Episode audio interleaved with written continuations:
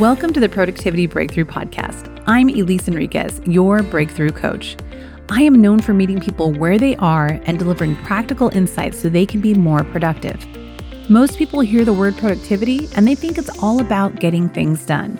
What actually moves us forward in life and business is getting things known, getting things prioritized, and illuminating the next steps so you can achieve the goals that matter most to you.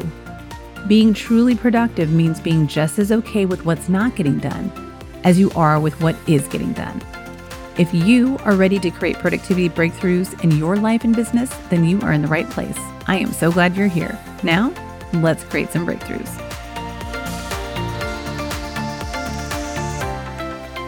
Hey there, I am so glad that you are here again with me this week.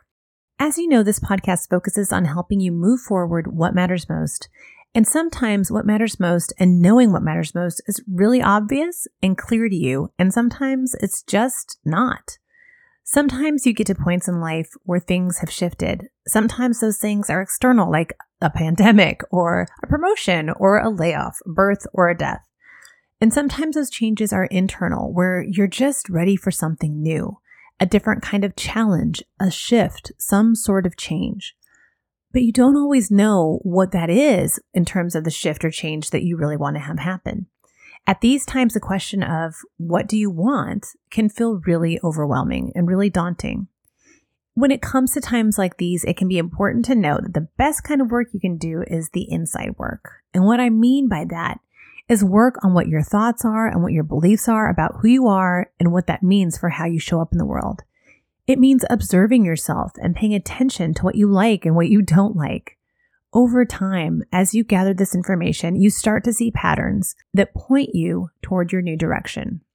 One of my mentors called this process noticing, narrowing, and then naming.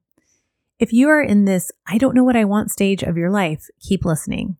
And even if you aren't, listen anyway. What I share today might be something you could share with a friend who is struggling. Okay, so let's talk about three ways to get more clear about what you want. The first method is a little bit on the obvious side, and that is to notice what lights you up. I mean, like, seriously, what do you get excited about, big or small, personal or professional? It doesn't matter. These moments of getting lit up are great clues for where and how you want to spend your time moving forward. For example, I used to work at Microsoft and I was in the online advertising division, and we worked with a lot of different teams to get things done. And everybody would complain about being in meetings all day.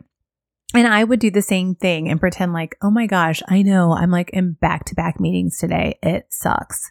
And I would act so annoyed. And I, I didn't really talk like that. I'm obviously exaggerating, but I would act so annoyed. But deep inside, I actually loved being in meetings all day. I'm not kidding. For one, I'm an extrovert and I love collaboration, so being in meetings was often energizing for me.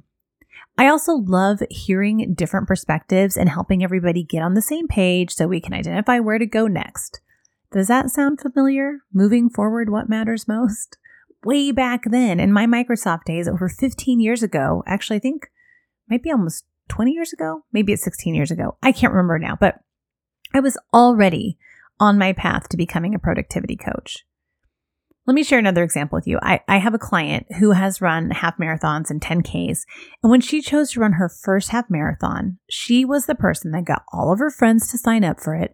She was the one who challenged everybody every single day to train. She sent the first text every morning to be like, okay, I got my training in. How'd you guys do? Well, guess what happened?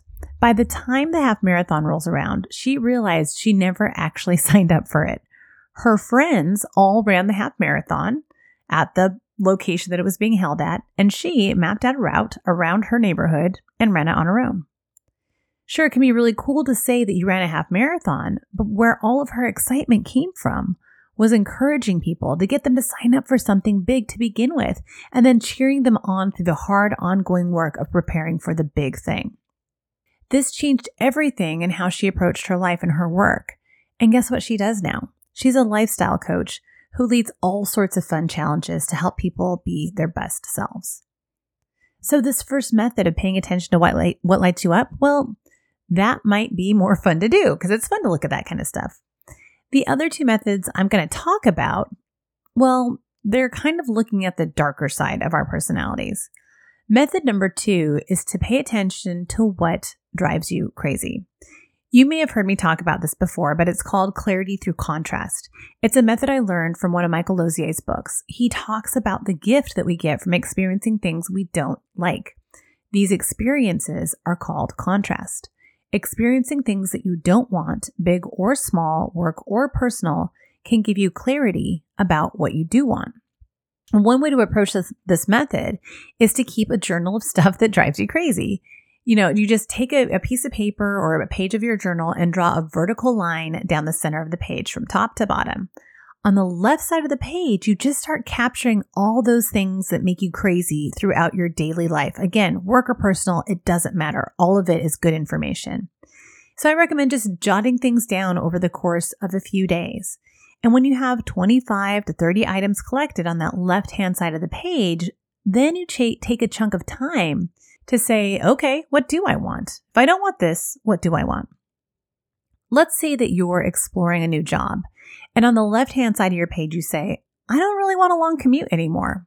So, what do you want? And be specific. You can't just say, I mean, you could say, I want a shorter commute. And if you end up with a shorter commute that's one minute shorter, is that really enough? Probably not. Maybe your commute is an hour now, and you decide that what you really want is a 30 minute commute. That's what you would write down on the right hand side of the page, just across from the really long commute complaint. I remember doing this work with one of my one on one clients who was doing some career exploration. And I just said, be your brattiest version of yourself and just fire off to me all the stuff that just makes you crazy about your current job. And one of the things that he mentioned was being in meetings where people aren't prepared and they waste my time. Now, when I ask people, okay, so what do you want instead? They can be a, a bit glib and say something like, Well, I want to be in meetings where people are prepared and they don't waste my time. And he said something along these lines. But when I pushed harder, what we uncovered was that he what he actually wanted was to work on a team that respects each other and each other's time. And that's that's a whole different thing, right? So not a whole different thing, but it's it's a broader thing to consider. So we took every item on his list and turned it into an okay, so what do I want? And with that, what it allowed him to do is to have a kind of checklist or scorecard that he could use when he started interviewing on other teams and at other companies.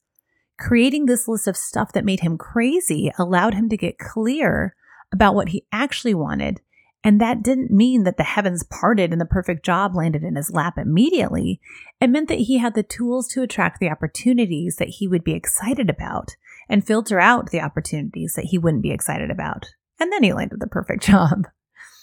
Okay, last method. This is another one that can deal with some tricky feelings, we'll just say. In this last method, we're talking about the stuff that makes you crazy. Or in the last method, we talked about the stuff that makes you crazy. And this one, we're talking about jealousy and envy. Now, there's nothing wrong with these feelings because they are providing you information. The stuff that makes you crazy is what you don't want, and that contrast can provide you clarity. The stuff that makes you jealous and envious gives you clues to what you do want. And sometimes it can feel bad to feel that way. Like, well, aren't you special? Or isn't that neat that you get, you know, fill in the blank? Pay attention to what makes you feel that way. Do you want some of what they have? That's okay. That's good information to have. That's a good thing to know. That is clarity. That is figuring out what you want. And when you have that clarity, then you can think about the steps that you could take to get that for yourself. And then you can actually maybe be genuinely happy for that person that already has the thing, the experience, the life, the whatever it is that you want. The reason why you can be so happy for them, it could be a little selfish, right? Because what is so cool about those folks having that thing that you're envious of is that they are evidence that it is that it is possible to have those things. And like the last method I talked about, the envy not, might not be the for the exact thing that they have, right? The envy might not mean that you want the exact thing that they have. I remember watching this movie recently with J Lo, and she plays a version of herself, this pop star who's been married a few times, and it's called Marry Me, and her co star is Owen Wilson. And it is a so so romantic comedy. It's fine. Anyway, this character has all these people waiting on her hand and foot. And I really was watching that, kind of going, well, that must be nice, right?